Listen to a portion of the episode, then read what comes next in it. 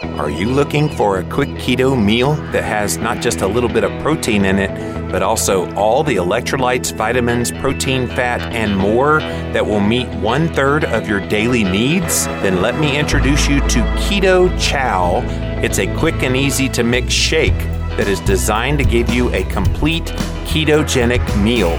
You're able to customize the calories because you decide how much fat to add. Most people mix it with heavy whipping cream, but you can also use avocado oil, coconut cream, a little MCT oil, or any other fat of your choice. Keto Chow is designed specifically for people on the go to replace one to two meals in their day. It comes in eight flavors, including chocolate, vanilla, chocolate peanut butter, cookies and cream, strawberry, mocha, banana, and salted caramel in both individual meal samples as well as a large 21 meal bag. There's also a sample of all the things bundle that has one of each flavor plus a keto chow blender bottle to get you started. Head on over to jimmylovesketochow.com and use the coupon code LLVLC to get 10% off of your first order. jimmylovesketochow.com. Today's featured audio is from the 2017 Low Carb USA San Diego event. Visit lowcarbusa.org for more information about the July 26th through the 29th, 2018 Low Carb USA event in San Diego, California. Uh, living La Vida low carb. This show is changing lives. We talking about your diet, trying to get you feeling right. Cut up them avocados, fry some eggs. Time to explore the longest running health podcast hosted by Jimmy Moore. Time to give up the crappy garbage. We're getting into ketosis. Every day is a new step to your goal. Yeah, you're getting closer. Motivated and focused. Don't stop, just go. Time to get inspiration from the Living La Vida Low Carb Show. Hey, the Living Low Carb Show.com. Woo! One of my favorite quotes on science is this one from Peter Medawar, which is Scientific theories begin as stories, and the purpose of the critical rectifying episode in scientific reasoning is precisely to find out whether or not these stories are stories about real life. And that quote goes along with another one from Claude Bernard. So I had been writing about science as a science journalist for, I don't know, 25 years, quarter of a century, before I read Claude Bernard's An Introduction to Experimental Medicine, which is a hoot. It was written in 1865. It's really the most fun you could have reading about science, at least the first third. Then he gets into, stops complaining about the scientists of his era and actually starts talking about the science. Um, Claude Bernard said to have our first idea of things, we must see those things. To have an idea about a natural phenomenon, we must first of all observe it. All human knowledge is limited to working back from observed effects to their cause. So, this is basically this is what science is. You see something in the laboratory, you see something in your experiment, you see something in nature, it tends to contradict your assumptions about how the universe works or should work, your belief system, and you want to explain it. So, all of science is about um, explaining what we see, in effect, coming up with the cause, coming up with something that is necessary and sufficient to explain the phenomena that we're thinking about. And in this case, we have an observed effect we want to explain. Okay? So, it's not what diet works best. It's got nothing to do with that for the moment. The effect is this worldwide epidemics of obesity and diabetes and related chronic diseases that follow a nutrition transition from traditional diets and lifestyles to Western diets. So, all around the world, no matter what the population is, whether it's uh, you know, Inuit, whether it's Native American, whether it's South Pacific Islanders, whether it's Caucasian populations, European populations, African populations, everywhere in the world, when a population transitions from their natural diet to a Western diet, you see eventually these explosive epidemics of obesity and diabetes. And we want to explain those epidemics. What is it that causes them? And the thesis, the story I'm going to tell in this talk is caloric sweeteners, specifically sucrose, cane and beet sugar, and high fructose corn syrup are the cause. So that's all I'm talking about in this lecture is what is the cause of these epidemics? And I'm going to start with the story about Elliot Joslin and an observation, because one of the interesting things we tend to talk about the obesity epidemic today and the diabetes epidemic that goes with it, that seems to, you know, we started uh, uh, impinging on our consciousness about 10 years ago. But you can actually go back in time to the very beginnings of this epidemic. And Elliot Joslin was there. So Elliot Joslin, you know, became, in the 20th century, became the leading authority on diabetes in the United States, the god of diabetes. But when he was a young, had just graduated from med school at Harvard in 1894, and as a young doctor in 1898, he went back with his colleague Reginald Fitz, who was a Harvard pathologist, very famous at the time, and they examined all the inpatient records at Mass General Hospital going back to when it opened in 1824. And they wanted to figure out, they wanted to identify every single case of diabetes at Mass General and try to understand how to treat this disease and how it progresses by looking at you know, what they had seen in the case records. So in, they identified 48,000 handwritten patient records over 74 years, and Joslin in this article talked about going through, patiently going through these handwritten records. And the question I asked physicians is how many cases of diabetes do you think they saw in 40,000 patients in 74 years in the major Massachusetts hospital?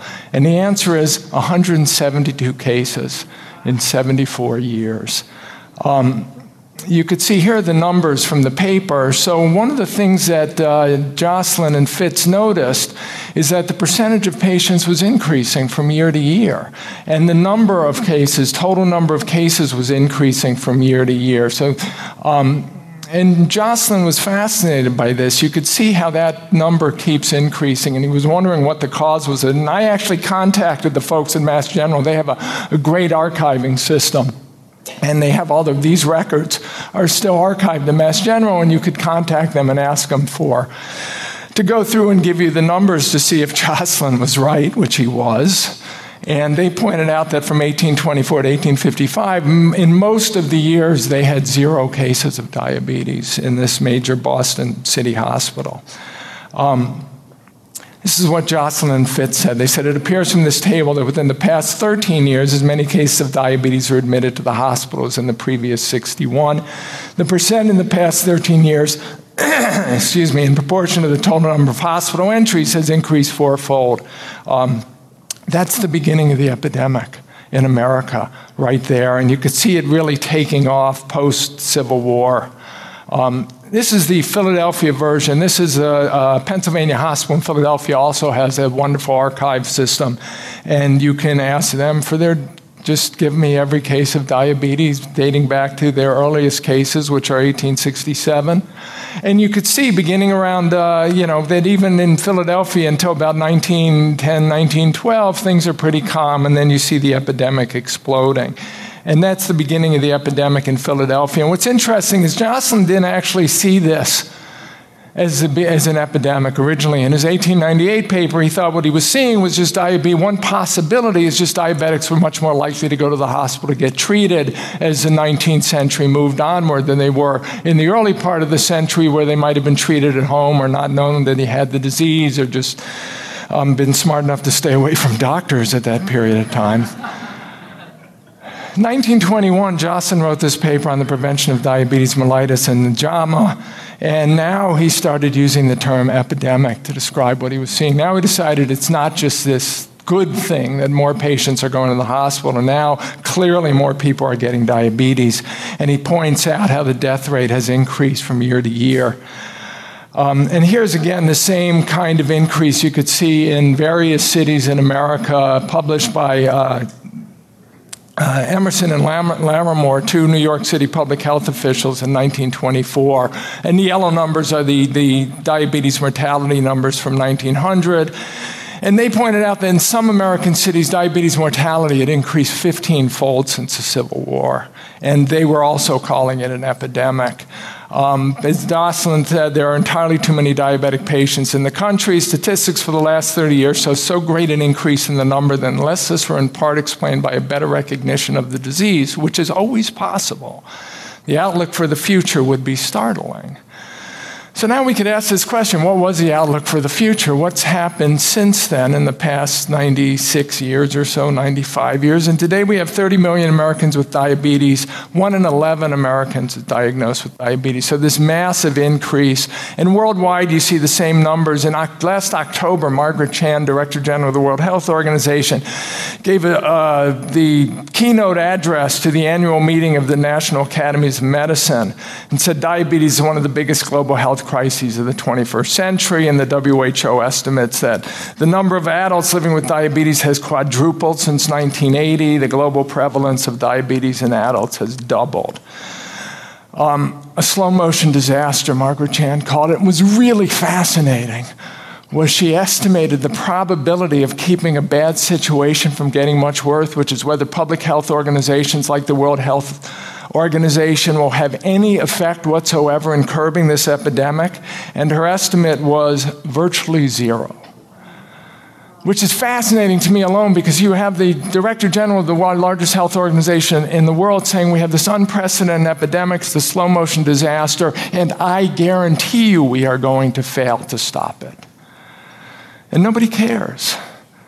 So, this is the observation for which we need a cause. This is the Philadelphia, Pennsylvania hospital numbers. This is a similar curve in the Navajo. Like I told you, you see the same explosive rate of epidemic. You see curves like this occurring in every population in the world when they become westernized. Here's the same curve in Japan and following the Second World War. Here's the numbers in the United States. This is 700% increases, 600% increases since the early 1950s in the percentage of Americans with diabetes.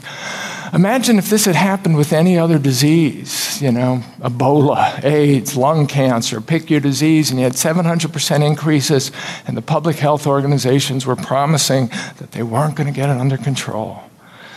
So, similar patterns in the Inuit and First Nations people, Polynesians, Micronesians, Melanesians, Aboriginal populations in Australia, Maoris in New Zealand, throughout South America, Middle East, Asia, Africa, in short, every population in the world. So, some obvious questions what's the cause of this pandemic? That's what we're talking about. What's the environmental trigger, i.e., the agent? What, what's the, the, the feature of the environment that interacts with the human genotype, any human genotype, to create this explosion of the diabetic and obese phenotype?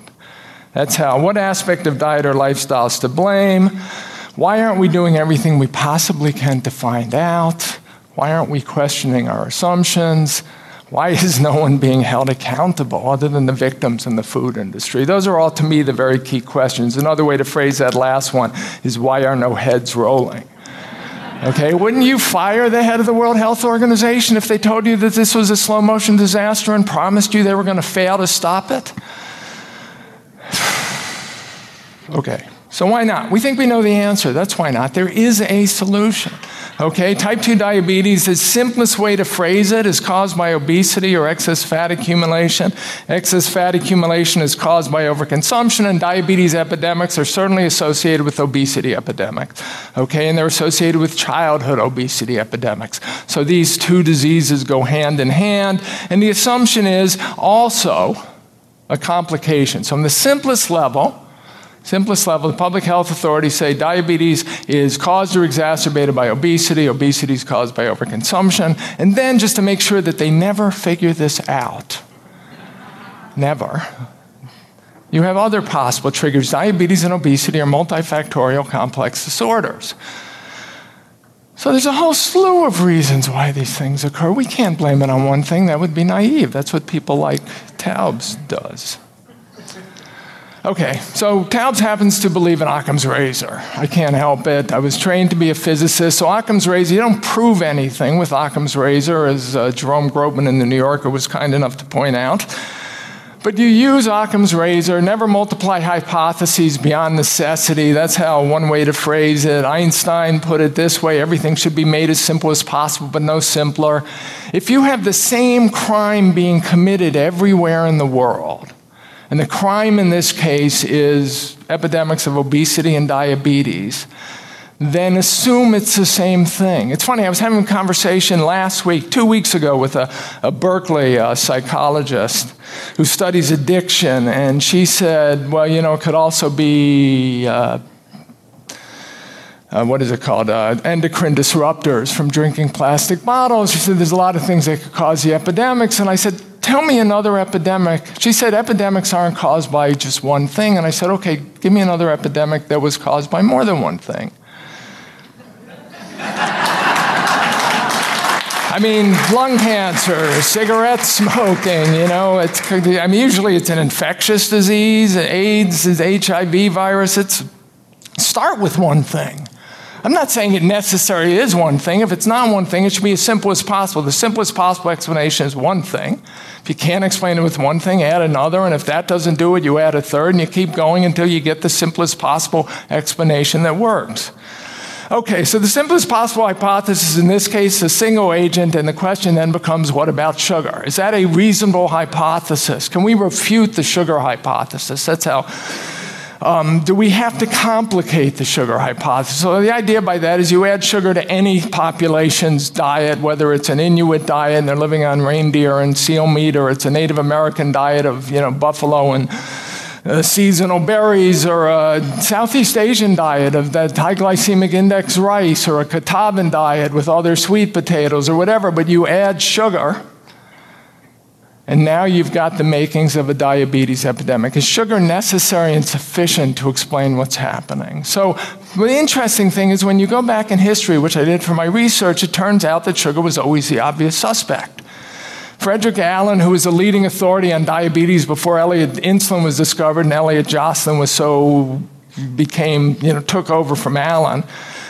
Frederick Allen said the consumption of sugar is undoubtedly increasing. It's generally recognized that diabetes is increasing, and to a considerable extent, its incidence is greatest among the race and the classes of society that consume the most sugar. This is true everywhere in the world, as Allen pointed out.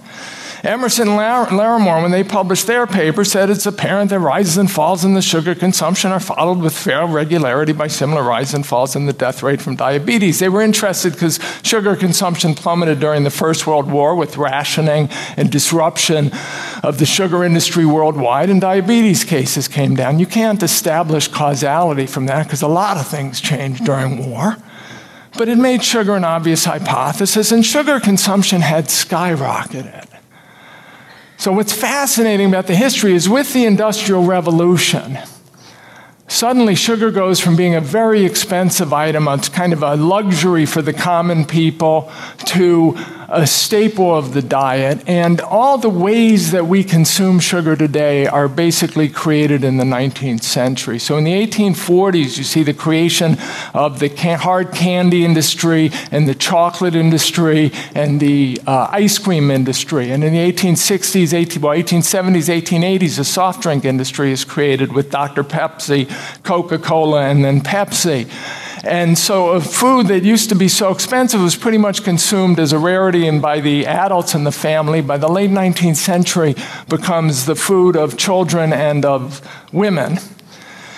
The only thing that takes longer to show up, fruit juices don't show up until the 1930s, and sugary cereals don't actually show up until the 1950s because the sugary cereal industry was founded by health nuts in Minnesota who were worried about dyspepsia, so they didn't think we should eat sugar, we should eat unrefined, a lot of you know, grains, and that would help with our, our digestion. But you know, uh, capitalism being what it is, commercial pressures being what it is, by the late 1940s, one uh, CW Post came out with uh, sugar cocoa crisps, and then everyone else said if we don't come out with our sugar coated cereals, uh, we're going to be run out of the business. And it's fascinating reading the history because industry after industry had the nutritionists saying no, no, no, and the marketing people saying yes, yes, yes, and the nutritionists crumbled. and it's like an arms race. And by the 1960s, entire food industry, I mean, entire Saturday morning cartoons are being created. The cartoons I grew up loving, like Rocky and Bullwinkle. We're, Rocky and Bullwinkle were created to sell sugar to me and my friends. And the most brilliant minds in advertising on Madison Avenue and in Chicago were basically creating these shows to get us to eat sugary cereals. And it worked.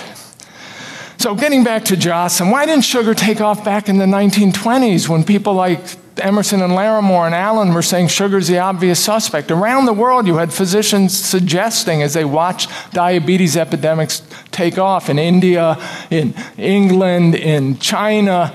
Um, maybe it's the sugar. And the reason it didn't take off in England, it was uh, Harold Himsworth, who would later become medical research, uh, head of the Medical Research Council. In the US, it was Elliot Joslin. So back then, the problem is medical communities invested a lot of faith in authorities, unlike scientific communities where you're taught to question everything. In medicine, if an authority figure says it's true, it's true. And Elliot Joslin was the god of diabetes in the US, and he didn't like the hypothesis for three reasons, basically. On one hand, the Japanese ate a lot of carbohydrates and they didn't have diabetes. And Joslin, if he ever taught, was learned, taught biochemistry, had forgot it. He did not understand that sugar is fundamentally different than rice. Okay, and we'll get to that later. But this alone was reason enough for him to reject it. So, and the funny thing is, if you look at the data, the diabetes mellitus in Japan, I showed you this chart. Um, this is what Joslin didn't know. On the left is glucose, on the right is fructose. So rice breaks down to glucose. Sucrose is fructose, a uh, glucose molecule bonded to a fructose molecule. The fructose makes a hell of a lot of difference. We'll talk to that. There's starches and grains. There's beet and cane sugar. The Japanese, back when they were consuming very, when they had exceedingly low levels of diabetes, were eating exceedingly little sugar. So it's not that that means sugar was the cause, but it means Joslin, if he had bothered to look, which he didn't, could have said, hey, maybe sugar's the cause, because sugar consumption in Japan tracks with diabetes just like it does everywhere else in the world. Second reason, sugar was valuable for hypoglycemic episodes caused by insulin. So what's fascinating, Johnson was a diabetes expert until 1921 when insulin insulin's discovered, diabetes is considered a carbohydrate intolerance disorder, right? It's carbohydrates that you can't metabolize, the carbohydrates that, that, that, that make you hyperglycemic and don't eat carbs. Then they discover insulin and you could save lives, particularly type 1. So now diabetes becomes an insulin um, deficiency disorder. It fundamentally changes the way they think. And the problem is, it's hard to dose insulin, particularly back in the 1920s when they were brand new of using it. And if you get somebody in a hypoglycemic episode, you could bail them out by giving them candy. Sugar's got to be healthy. Himsworth said the same thing in England. If you could make diabetics, if you could save them from dying of a, you know, hypoglycemia by giving them candy, sugar's got to be good for you. I don't get them. Most diabetes was caused by getting fat. That was the explanation. So, again, even back in the, the, 150 years ago, 200 years ago, they knew that there were two fundamental types of diabetes. There's uh, a type that strikes in childhood that's acute and kills quickly, and there's a type that strikes in adulthood that associates with age and excess weight that's a more chronic form of the disease. And it's because it uh, uh, associates with obesity, Joslin's assumption is still today is that most diabetes was caused by getting fat, and that's caused by eating too much or exercising too little. So, reason number three is Joslin said diabetes is largely a penalty of obesity. The greater the obesity, the more likely nature is to enforce it. With an excess of fat, diabetes begins, and from an excess of fat, diabetics die. And the assumption is people get fat because not only they eat too much, but they eat too much fat. Obvious question is that why we get fat? Conventional wisdom. In the book, I get to refer to this. I have a chapter called The Gift That Keeps on Giving. Okay, I was.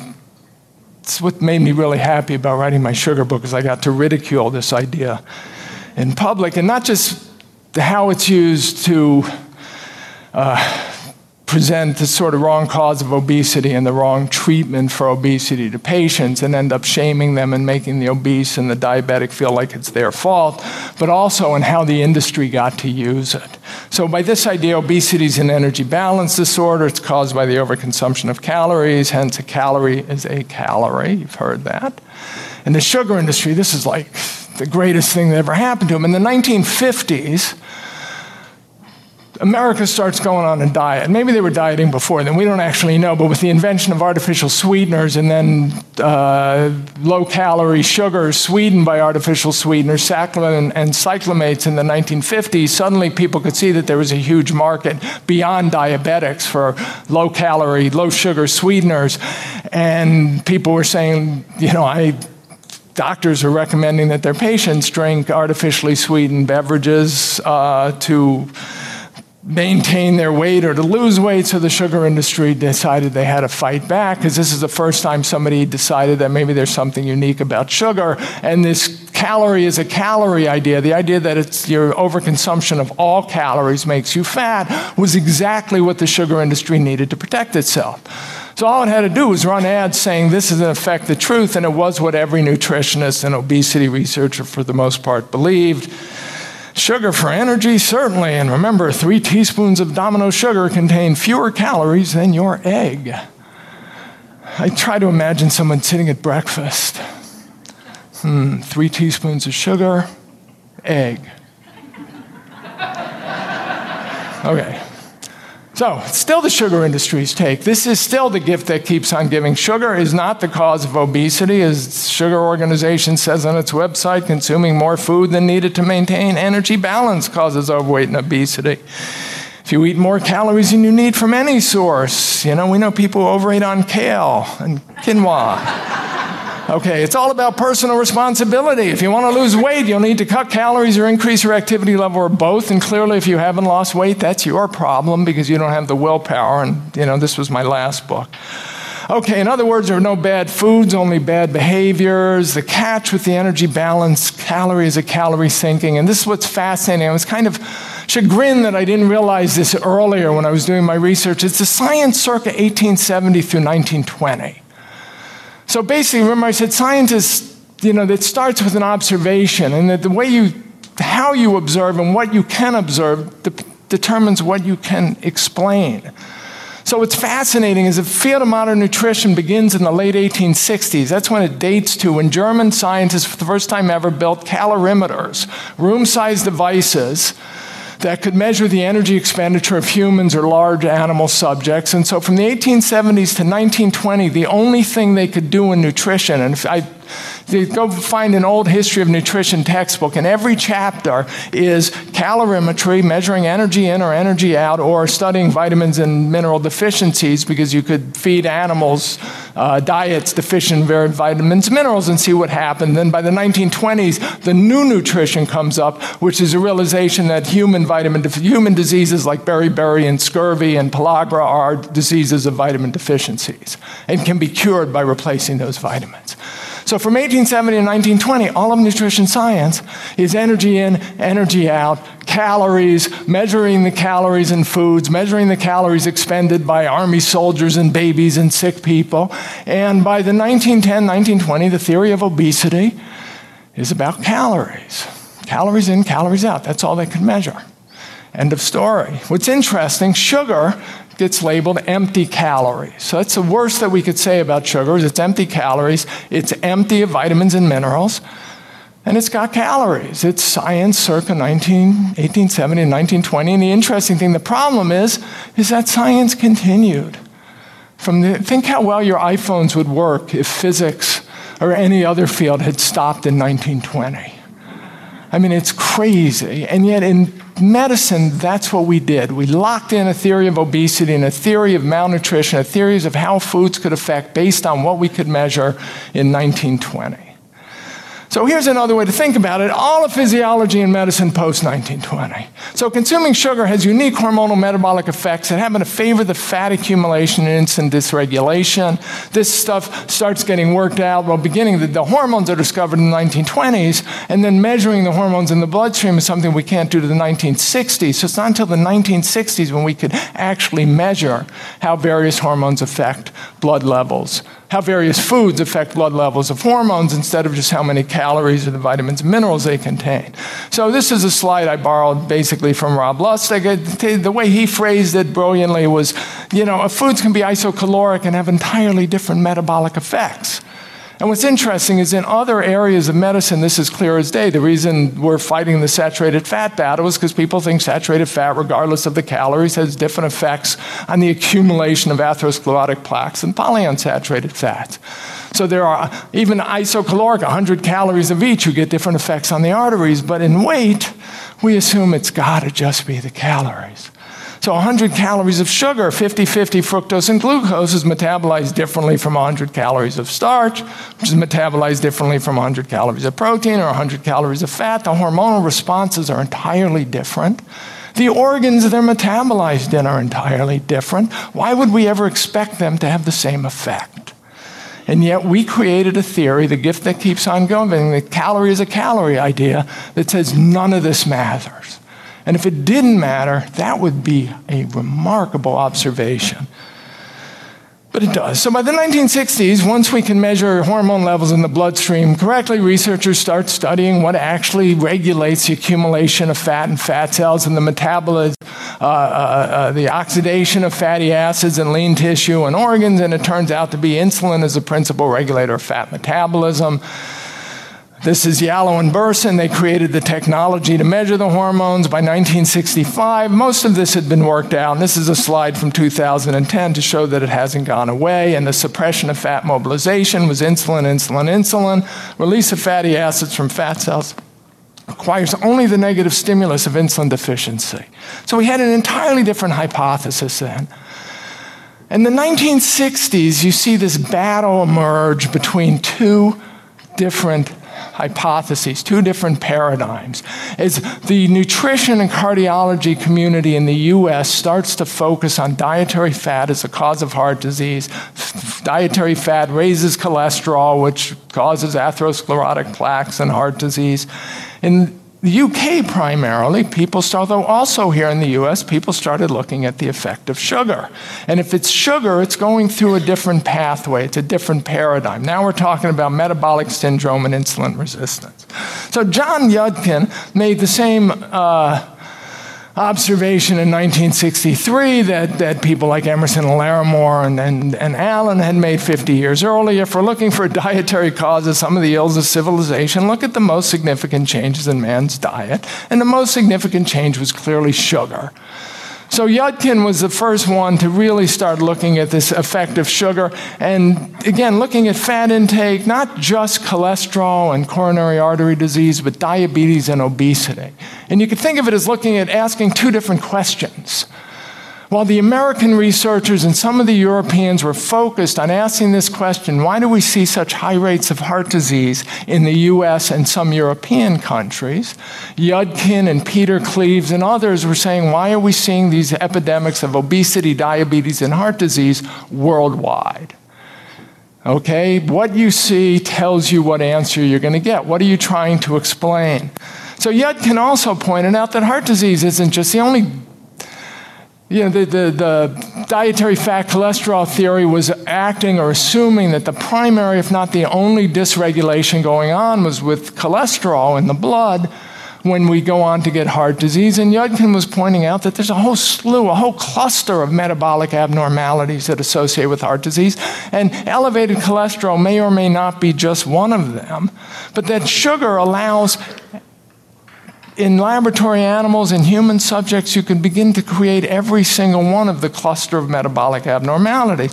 So he was starting to talk about metabolic syndrome a quarter of a century before Ancel Keys, uh, excuse me, before Gerald Reaven at Stanford actually identified, uh, started talking about syndrome X in the relationship to heart disease. And what happened to this argument? Well, Ancel Keys didn't like it. Remember, medicine is dominated by authority figures.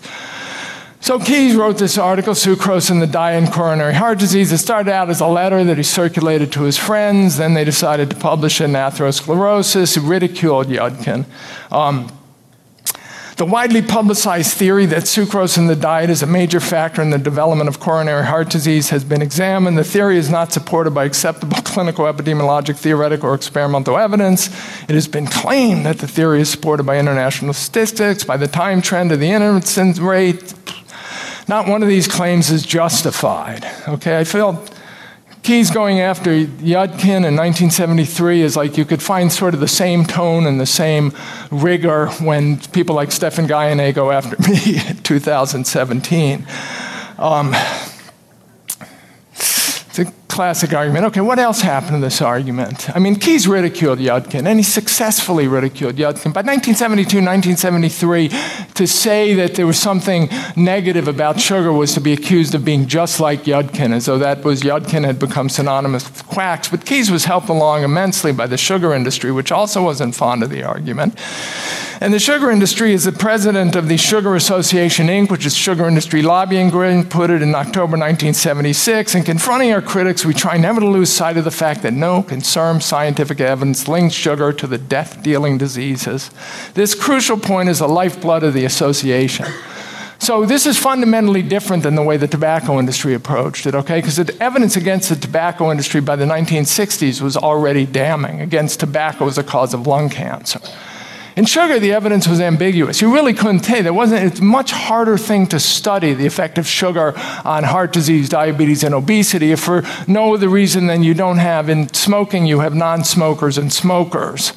And you could assume that they're kind of similar, but in the sugar industry, in sugar, you had people who consumed a lot of sugar, and you could compare them to people who consumed, you know, a little less and you were looking at very common diseases. So the best you could say is the evidence was ambiguous, and you were looking at disease states that took decades to manifest themselves, and the best you could do is test them in human subjects for a month or two. And so it was true, and the sugar industry set out to make sure that the evidence never became conclusive. That was basically the role. So, not to argue that the evidence wasn't conclusive, because the evidence was not conclusive, but their lifeblood was to make sure it never got confirmed.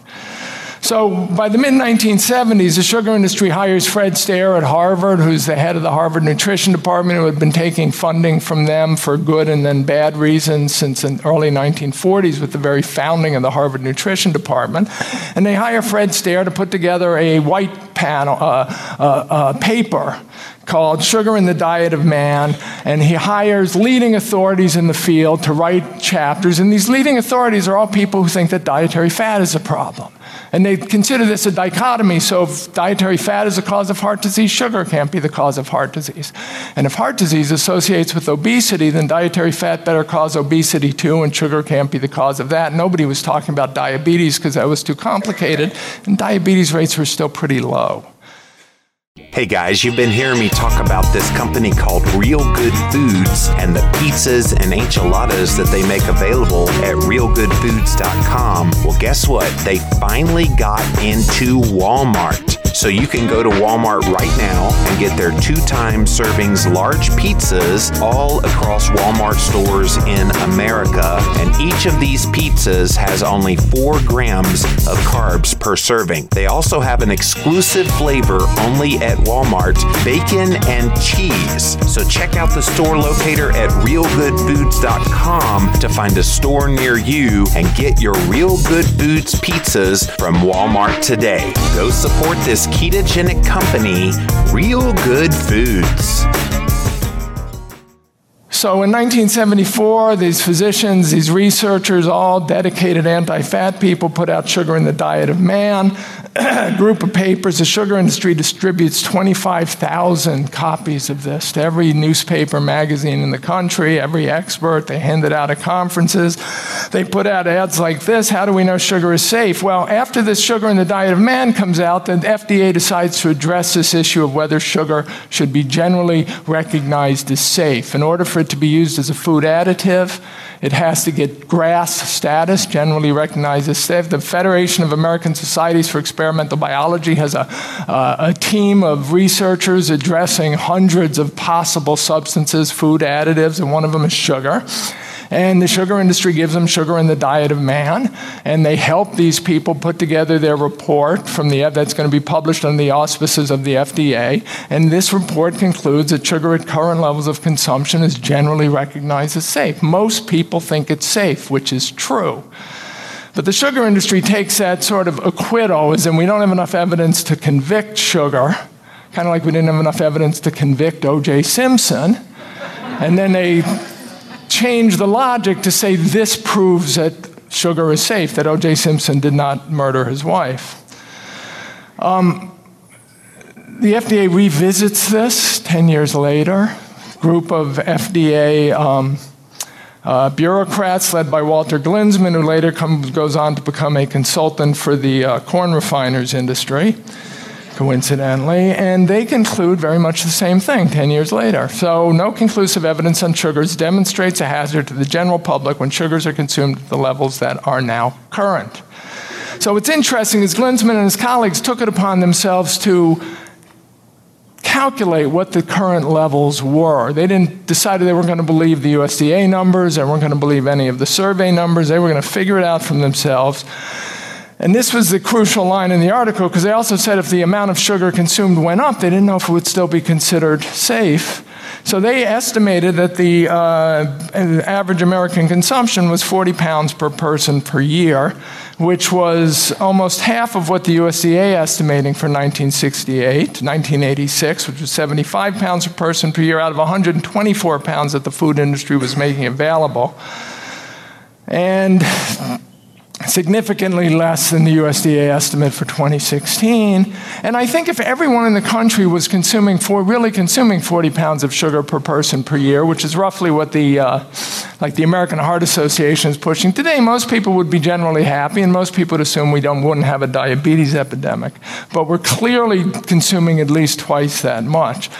The FDA statement that sugars were generally recognized as safe then carried on to these uh, other sort of um, uh, iconic reports on diet and health that were published by the Surgeon General's office in 1988 and then the National Academy of Sciences in 1989. These were all written by the same people, by the way. They're just different reports under different you know, the same sort of two dozen nutritionists, cardiologists, quote, experts wrote all these reports. The main conclusions in the Surgeon General's version the overconsumption of certain dietary components is now a major concern for Americans. While many food factors are involved, chief among them is the disproportionate consumption of foods high in fats often at the expense of foods high in complex carbohydrates and fiber. So there's no mention of sugar in any of this because sugar is generally recognized as safe. These reports focus on fat. I remember when they came out, they were front page New York Times News. Each time a new report came out, it seemed like one expert after the next was concluding that fat was indeed killing us, and this launched us on this low fat diet mania that we've been trying to combat so for the last 10 years. And then there are unintended consequences to this. When the uh, first report came out, the McGovern's uh, dietary goals for Americans in 1977, Mark Hegsted, it was at Harvard, who was a fervent anti fat I said, We can't imagine anything bad that could come from telling people to eat less fat. But then you end up with things like this Yoplait, Greek yogurt. So these are health foods. Okay, they're only 100 calories each, which means portion control, right? They're low in fat. Okay, zero grams of saturated fat. What could be bad with that? Sugar isn't that bad. It's only 7 grams and 12 grams until you actually remember that there's only 100 calories in it.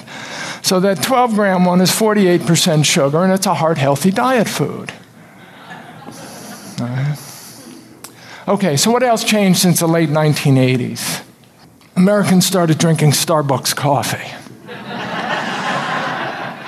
Metabolic syndrome. Okay, remember, Yudkin basically identified this in the 1960s, but Yudkin had been ridiculed, turned into a quack by the 1980s, and meanwhile, Gerald Reaven and his colleagues at Stanford and a few other researchers around the country had been diligently researching the effects of elevated insulin, hyperinsulinemia, and insulin resistance. Beginning in the 1960s, you could actually measure it with the very first papers that Yalow and Berson published after excuse me, after uh, developing the radioimmunoassay, they were pointing out that obese individuals tended to be insulin resistant and that type 2 diabetes was not a disorder of insulin deficiency, it was a disorder of uh, excess insulin, insulin resistance. It went along with hyperglycemia. And Reaven took this work, and from 19, beginning in late 1988, he starts talking about what he called Syndrome X, which is this combination of medical disorders that, that cluster together with obesity and diabetes and heart disease and gout and hypertension.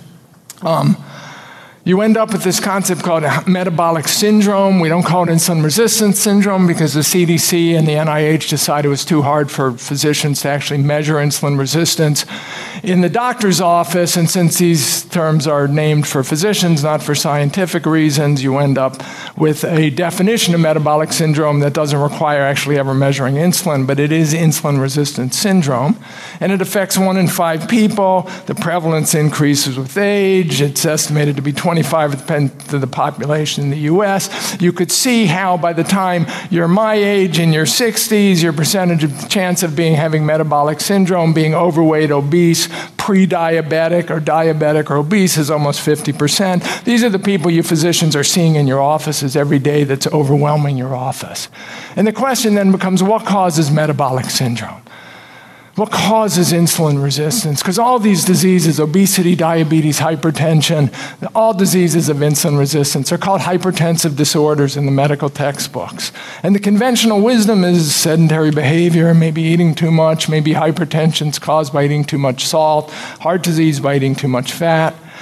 The biochemical wisdom, sugar, particularly the combination of fructose and glucose. Okay, this is how Luc Tappy and Kim-Anne Lê put it in a, a, review on the metabolic effects of fructose back in 2010. High fructose intake has indeed been shown to cause dyslipidemia and to impair hepatic insulin sensitivity, although there's compelling evidence that very high fructose intake can have deleterious metabolic effects. The role of fructose in the development of the current epidemic of metabolic disorders remains controversial. So clearly, we can cause metabolic syndrome in human and animals by feeding them sugar. But is that why they become obese and diabetic? Well, here's the pathways, and there's a lot of them. So, fructose can cause lipogenesis and dyslipidemia, and body excess body fat, and reactive oxidant species, and hyperuricemia, and impaired vasodilation. A lot of different ways cooked together that you can get insulin resistance from consuming fructose, and particularly consuming fructose along with the glucose and sugar, because one of them raises insulin levels, the other one appears to possibly cause insulin resistance in the liver, leading to systemic insulin resistance, leading to diabetes and obesity if you think it should be a suspect. Here's how you take in sugar and end up with heart disease, vascular disease, high blood pressure, all the different mechanisms. Um, the only thing I disagree with is they assume that fructose makes people eat more, and I would say that you, once you develop insulin resistance or even you know, insulin dysregulation, the sugar consumption could cause obesity directly. The excess calorie intake is, is the 100 year old thinking. So here are the caveats. This is why it's controversial. Studies in sugar in animals and animals are not humans. Okay, again, you're looking at this is a fundamental problem with nutrition science. We're trying to understand the dietary causes of diseases that take decades to manifest themselves. And you can do studies in decades in humans. You can do studies for like most of the life of a rat or a mouse, but rats and mice aren't humans. Primates are not humans.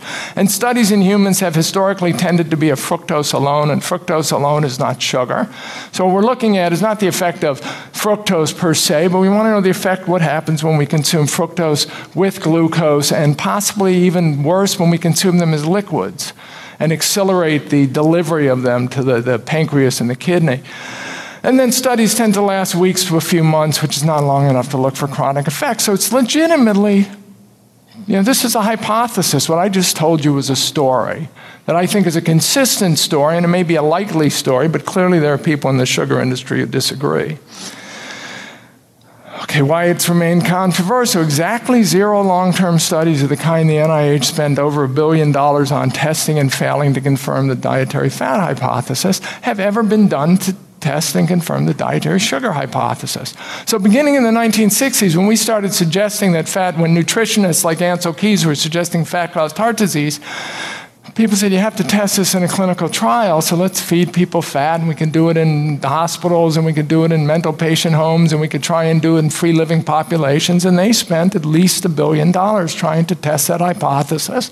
And as Nina Teicholz has so beautifully shown, those hypotheses fail time and time again. I failed the test.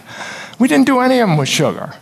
And I would argue you could never do one with sugar, in large part because even the sugar industry. So let's say the idea is you're going to take 100,000 people and randomize 50% of them to eat less sugar, and the other 50% are going to continue eating sugar ad libitum.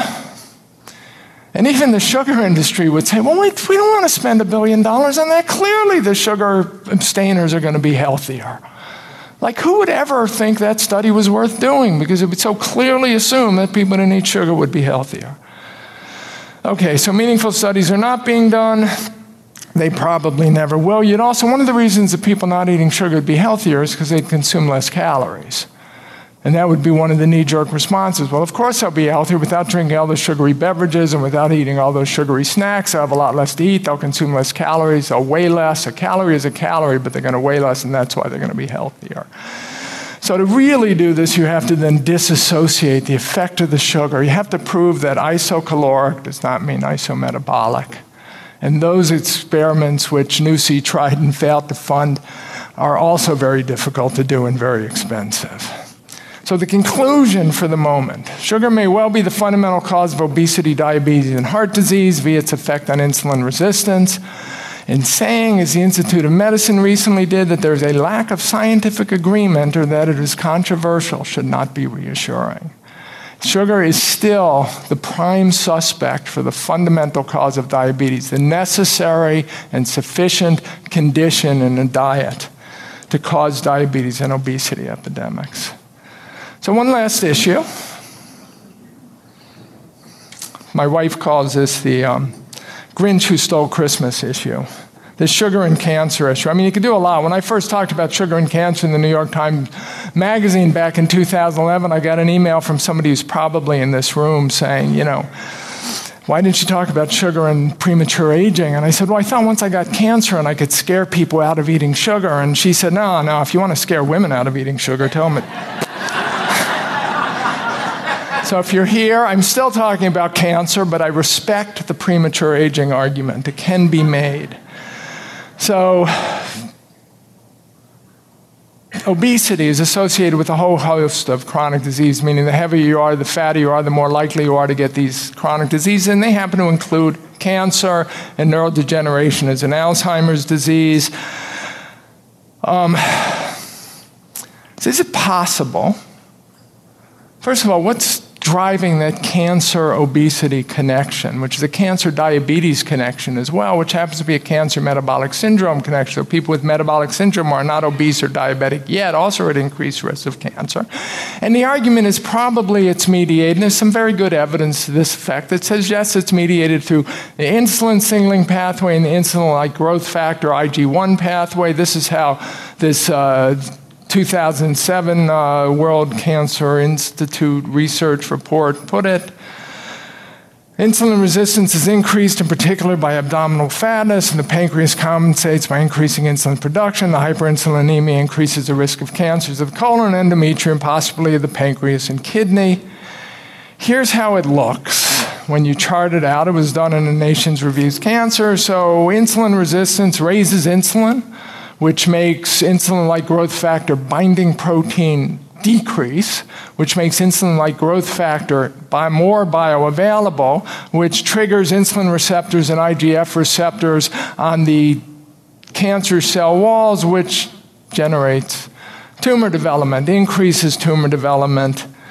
And then the question is whatever causes insulin resistance will at least increase the risk of cancer. So, what's the question mark? And the conventional wisdom is actually, in this case, it's now sedentary behavior. I refuse to believe that you guys are engaging in a carcinogenic activity listening to me talk, so I'm going to say maybe it's sugar. Thank you. So the question is how much does philosophy, for example, the philosophy of science, like I, I, personally believe that there is objective reality, and if you work hard enough at it, you can find it, even though it's constantly transforming and so on. So, how much does these sort of these bigger philosophic questions come up in your mind when you're trying to come up with, you know, the, this history of science? Um, okay, so fascinating. First, I'm actually I'm listening to lectures on Audible, Audio now on the science war. So people have been arguing for 400 years, or actually back to Plato, whether there is such a thing as objective reality, and whether or not we just, you know, is is there an objective reality? Is only our experience of objective reality, and does science describe one or the other? I think all my books, and I've probably have been about good science and bad science. That's what interests me. It's like how easy it is. Physicists have a term called pathological science, which is a science of things that aren't so. And that's not malconduct, it's not fraud where you make things up. It's just you forget that the fundamental rule of science is you must not fool yourself and you're the easiest person to fool. And so you start fooling yourself, and everything I've done has been investigating this process. And again, my critics would say, well, Taubes is a hypocrite. Clearly, he's fooling himself and doesn't realize it. But I think that people forget. I don't. I think there's a half century of nutrition, maybe 70 years, maybe going back to World War II, that the fundamental pursuit of what science is, of, of seeing observations, of explaining observations. So one of the conflicts we're dealing with today is, I think, a pretty simple one. So the reason we're in this room is that we find these diets to have remarkable clinical efficacy, right? Whether we're individuals who have tried them and managed to reverse years of uh, obesity or overweight or diabetes diabetes or hypertension or psoriasis or whatever it happens to be, or whether we're physicians who are telling our patients to, and for the first time ever, you're able to get actually get patients to lose weight and get healthy. And that's the observation we're trying to explain. And then public health guidelines and recommendations are driven by epidemiology for the most part. And people who never treat patients in their life, who don't observe what we've observed. And are trying to explain something different, which is why there's associations between you know eating mostly plants and eating vegetable oils and health in, in affluent populations versus poor populations. So we're looking at fundamentally different observations. And they have their explanation for their observation, and if they read Popper more, they might be more interested in testing it. And we have our observations, and the way you test your observations, if you're a doctor, you say, is it can I replicate it? Like one of my patients, Eric Westman, I, first time he did this, told me, look, I had a patient do Atkins against my will. He lost 30, 40 pounds. I forget the number was. He came back. I did a lipid profile. His cholesterol profile improved. That's the observation I want to explain. And I want to find out if I can replicate it. So you think in terms of the, eh, understanding what science is is vitally important. So I often have arguments with epidemiologists saying you've got to get out there and talk to the doctors. Because they're giving advice fundamentally different to yours. The reason we bridle at the public health advice to, for instance, drink vegetable oils instead of eating animal fats is because we think eating animal fats has helped make us healthier. Now, we could be deluded. We might be fooling ourselves, but we don't think the observational studies say anything about that. We think they're addressing different questions. So, at the fundamental level, it's always about understanding what science is, what the value of observations is, how you generate hypotheses, what you're trying to explain, what you see that you're trying to explain. And we're trying to explain something different than they are. The question is are we right or are they right? And how do you rationalize that? So I think about that stuff all the time. Um, and it's what fascinates me. Uh, and that and a nickel or $3 will get me another Starbucks iced coffee. Considering your whole life has been dedicated to getting to this point, which is the present, um, and looking into the future, would you agree that pediatricians may be the biggest targeted audience for education? Understanding that most people here are probably over the age of 40. I'm not judging by any means, but I'm very much interested in preventive care and how we do at, at our age and up have a lot of emotional stressors, government restrictions, education restrictions in terms of getting degrees that cost a lot of money, that force us to choose convenience sometimes for not choosing the healthiest diet starting with the clean, clean slate of a child might be a very good place to start in terms of teaching them new principles. Would you agree that that's something you've maybe thought about? I mean, I know you've thought about it, yeah, but well, yeah, because um, so, because I like your working backwards. I don't mean to make too many statements, but you've worked a long time to gather data to find that simple cause. Now, how, how do you think you're going to work in the future to work backwards to make better effects? Okay, so are you a pediatrician? No, I'm a, a pediatric physical therapist. I'm actually okay. a physical therapist of all, all kinds. okay, so the complicated question who's the target? When we NuSI, my nutrition science initiative, was slightly more functional than it's been for the past year and a half. We used to have these discussions about what constitutes success. What constitutes success to me? And to me, success was if you have an obese child or an overweight child or a child who's destined to become obese, I want to make sure that we know the cause beyond a shadow of a doubt. We know what's triggering it. We know what the treatment is, and everybody knows what that to do with it. Just like they know how to prevent lung cancer for the most part. Not that we succeed, but we know how to prevent it. We know what you have to do. We know how to prevent HIV. There's no denying anymore that there are ways to prevent it. So, how do you prevent and reverse obesity? Everyone knows it. So, the teacher and the parents know it, the teachers know it, the child knows it, the school knows it, the pediatrician knows it, the dietitian they hire knows it, the insurance rep knows it, everyone knows it, so the advice they're getting and everything is designed. And then, you know, if the food system also knows it, so it's easy to buy the necessary foods, so the food, you know, the, the, the food environment isn't pushing this crap on them all the time the way we designed it to do. So that to me is success, and there's a lot of parts of that. So the pediatricians knowing it, targeting the pediatricians at this point would be great, but the parents have to buy in.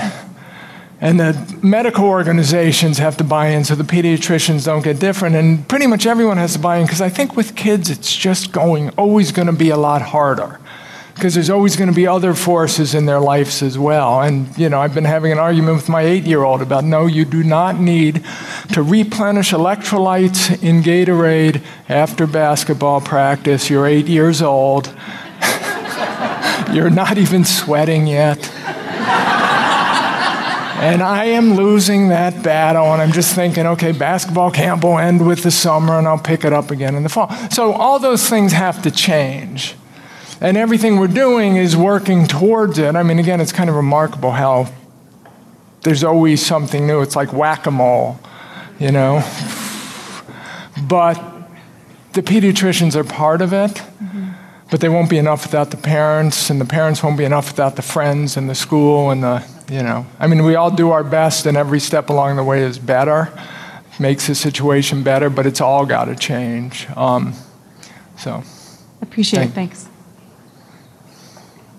Great, great work. Um, so I have a question about the kind of concomitant increase in vegetable, seed vegetable oils that have kind of paralleled uh, sugar intake and what your opinion is of any interaction between sugar and increase in vegetable oils being skyrocketing as well, a thousand times or whatever, and, and whether there's any evidence that there's somehow a poisonous interaction going on with donuts and cupcakes and, and all that with, with sugar and vegetable oil combination.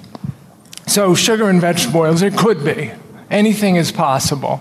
I find the vegetable oil, you know, when I want to explain this epidemic, I could find epidemic, I could find examples of this epidemic where there are no vegetable oils really present in the diet, but what's new is sugar and sugary beverages.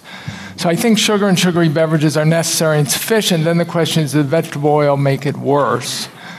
And it's quite possible, but I think the world is full of obese and diabetic kids whose parents know enough not to buy a lot of processed foods with soy and canola oil. What's ironic, I mean, it's, I'm working on a paper for the British Medical Journal that I'm co authoring on dietary fats with one of the leading epidemiologists in the world who wants to explain the decrease in heart disease mortality by the increase in vegetable oil consumption. This is a problem with association. So, one of the things I'm going to do is say, well, you can't take credit for the decrease in heart disease mortality.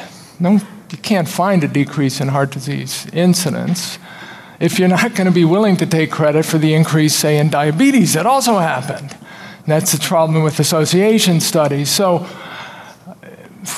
it's just it's a very messier science. And what I think is if, you, if I could find a population that didn't eat sugar and white flour, then I could give them vegetable oils and see what it does to them. Mm-hmm. And it could indeed be true that the combination of the two is particularly bad. But when it comes to the trigger of the epidemic, like I said, I could find cases where vegetable oils weren't there and sugar was. Uh, it's harder. I have yet to find the opposite scenario. Okay, great, thank you. Thank you. Hi. So, other than good science, what do you believe is the greatest barrier we're facing in changing the the world? Well, bad science is the barrier. Um, good science is the solution. Uh, I, I think it's the cognitive dissonance, the fact that people, well, you know. Once we have that good science, what do we do? It's like you just keep it a day at a time. I mean, my role model is, you know, Don Quixote. Just go after the windmill. It's gonna, it's not gonna change much, but that's what you keep doing. I mean, there's everywhere you go. It's like if we can convince people that saturated fat isn't killing them, and have convinced their medical research organizations to lift the caps on that, which is exceedingly difficult to do, then you're still left with now their environmental issues and the rise of the vegan vegetarian movement. And I respect their ethical and moral arguments, but I think they're, you know, the bad science is exaggerated there. So um, it's sort of, you know, it's just a constant struggle on every step along the way. And then to remind yourself that 15 years ago, when I first started this, there were maybe five physicians in America who were giving, uh, who were prescribing low carb diets, like Eric Westman and four other people. And even Eric was nervous about it. And now there's probably thousands. And it's a tiny relative increase, like maybe from zero 0.00001% to 1% of all physicians, but it's a huge absolute increase. And it's, you know, this, last year this meeting was 300 people, this year it's 600 people. So, you know, it's sort of a constant reminder to see that we are slowly winning, even though sometimes it feels like one step forward, two steps back. Okay, thanks.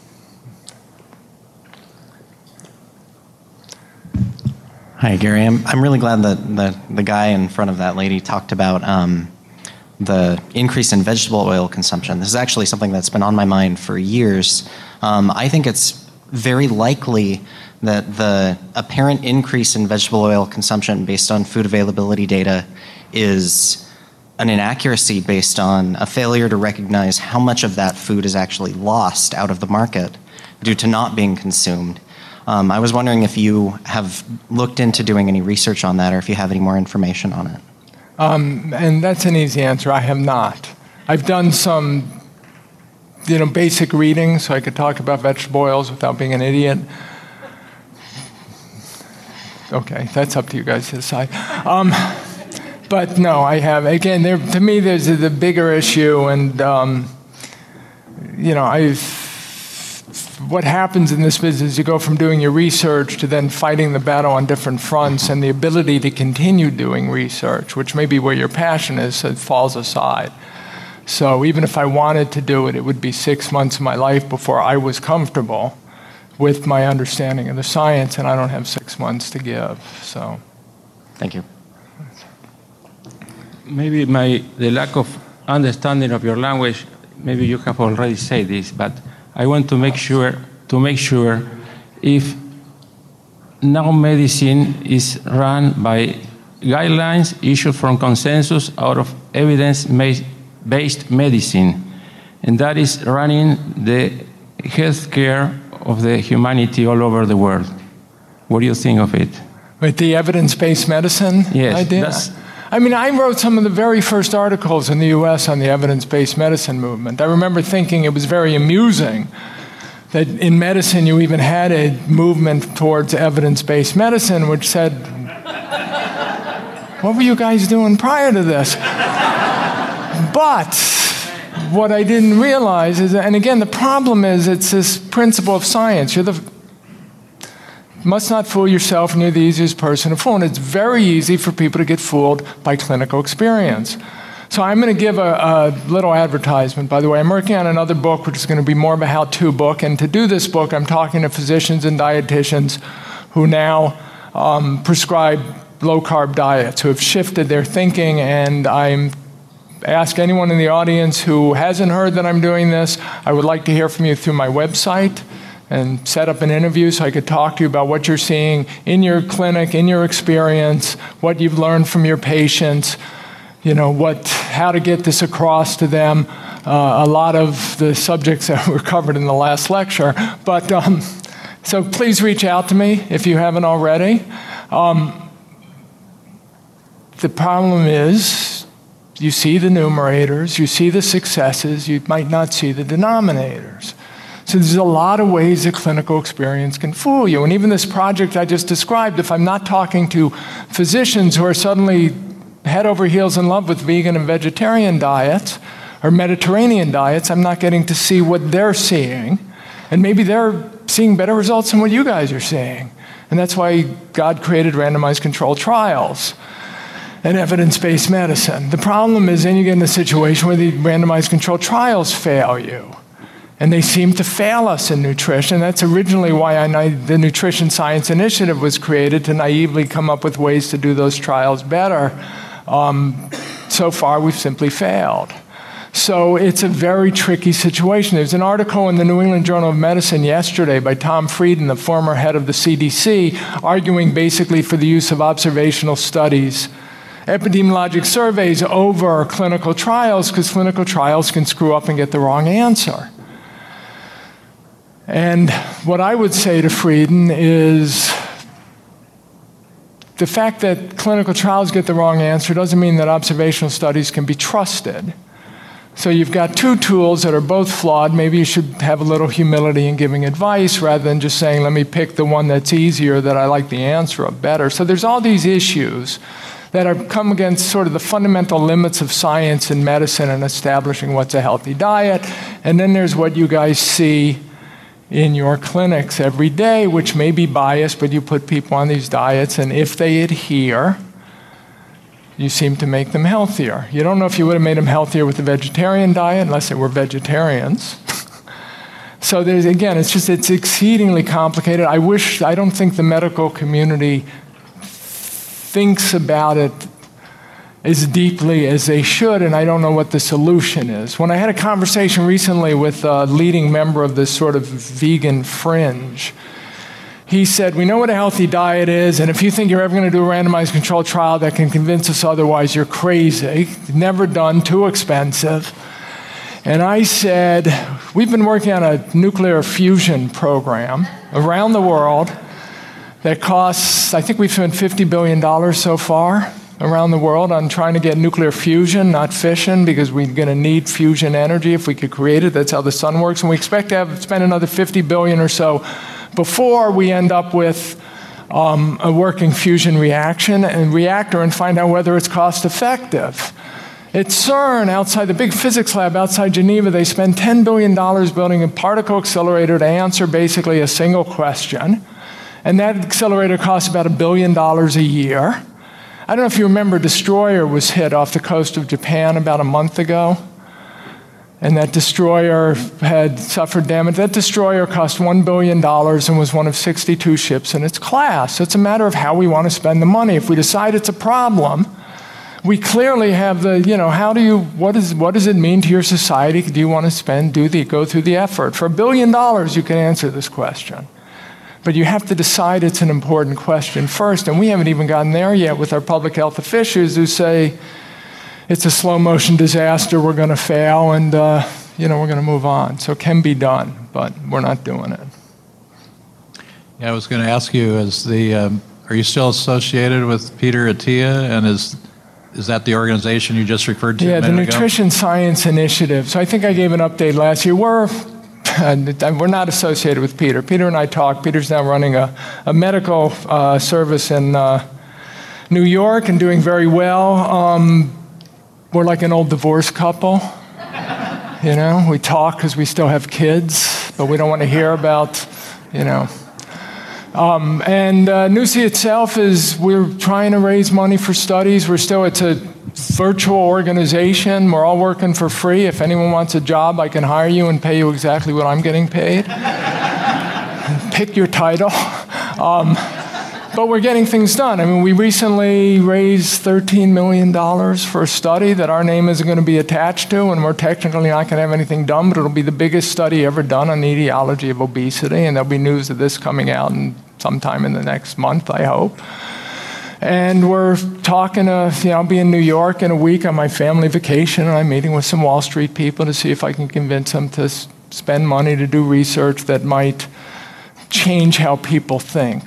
You know, I have, I mentioned that nutrition science, my um, uh, role model is Don Quixote. In, um, in one way, it's Ahab. So, you know, I'm obsessed with this energy balance nonsense. And so I'm still trying to raise money to get people to see that that is not, no, whether calories count or not, it's simply the wrong paradigm to explain obesity. So we're trying to raise money for other studies that can do that. But uh, very much, uh, like I said, a virtual organization. There's three of us who self associate with NuSI in three different cities, and we actually pay an accountant to pay bills, and the rest of us work for free. So. Thank you. Hi, I just want to say I'm Buka from San Francisco. I help people, I'm a nutrition coach, transition to low carb and keto diets. So I'm a big fan of all your writing, and um, without sounding like a, a fangirl, that's I'll stop there. Um, I did listen to your interview with Joe Rogan, and a lot of it just was over my head. I'll be honest. Two things stand out to me, and as an aha moment. So I hope, I really hope this doesn't come off as disrespectful or putting you on the spot. Two things. I said, Gary is A, a wrestler, former wrestler, and B, sometimes applies nicotine to his skin. Aha, that's why he's thin. That's why I, li- I look for outlier reasons for things. I'm a total skeptic. And I said to myself, maybe the answers for us culturally and nicotine? have less to do with food, have the non-food solutions. So I want to get your perspective on exogenous ketones as a possible solution, you know, and these other um, biohacks that are coming out in every direction as solutions. Will that disrupt the medical field? Because I agree about the authority piece that you said today. We have too much vested interest in the systems. So what will upend that? And for you, maybe it's because you're a former athlete. Maybe it's because you have a way to suppress your appetite. Okay, well, two things. First of all, I was a former boxer, not a wrestler, and I worry all the time that the reason I can't remember my children's name is because of the five concussions I had between football and boxing, and I see those traumatic spongiform encephalopathy photos, and I think, oh, Jesus, it's going to be bad. So if it does get bad, hopefully we blame it on boxing, not on not eating enough carbs, which is possible. Um, Second, I didn't put nicotine on my skin. I chewed nicotine, Nicorettes, because I quit smoking 15 years ago. Nicotine is a wonderful drug if you need a focus. I think I chewed my last Nicorette last week. So, um, thank you. I, my name is Gary Taubes. I'm a nicotine addict. Um, the uh, I'm less interested in the biohacks. I'm interested in establishing what the causes of these diseases are, because that to me is the only way, the fundamental step to preventing an epidemic is unambiguously establishing the cause. Now we know what we have to remove. And as long as we think the cause is multifactorial, complex, and primarily sedentary behavior, and eating too much, if they're right, then it's hopeless. And they're probably not right. So that's what interests me. The biohacks, they'll help people. You know, I get nervous anytime you do anything.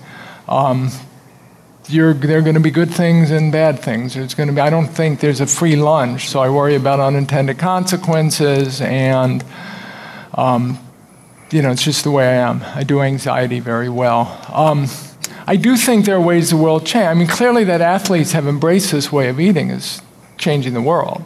You know, you see, that one of the things that got us carb loading was carb loading for athletes. And if we have athletes doing ketogenic diets, then and increasing their performance, then other people will do it, and that'll spread, and that'll help get the word out. I do think that diabetes is like a homeostatic mechanism created to get us back on the right road because we've so misunderstood this disease and the tide of diabetes is just washing over every doctor's office in the country. People are desperate for solutions. And then companies like Virta come along and say, here's a solution. And ketogenic diets are a solution, and low carb diets are a solution. So more and more doctors are saying, I have to do something. It's not just about that fat person who is a glutton and I'm never going to convince to change. So I think that'll change the world. I mean, it's horrible. But I think it got to the point that there's so much pressure that so many people are saying to themselves, How do I stop this? And clearly, you could, if you can get reverse somebody's diabetes, you're going to care a little bit less about what happens to their LDL particle number. So I think the world, again, those are things that will change it, that are working in our favor. Um, athletes going on low carb ketogenic diets. You know, and then on the flip side, you've got the whole vegan vegetarian thing, which sometimes I wonder if animal fats are necessary for good cognition. This show is changing lives. We talking about your diet, trying to get you feeling right. Cut up them avocados, fry some eggs. Time to explore the longest running health podcast, hosted by Jimmy Moore. Time to give up the crappy garbage. We're getting into ketosis. Every day is a new step to your goal. Yeah, you're getting closer, motivated and focused. Don't stop, just go. Time to get inspiration from the Living La Vida Low Carb Show. Hey, the Living Low Carb Show.com. Woo!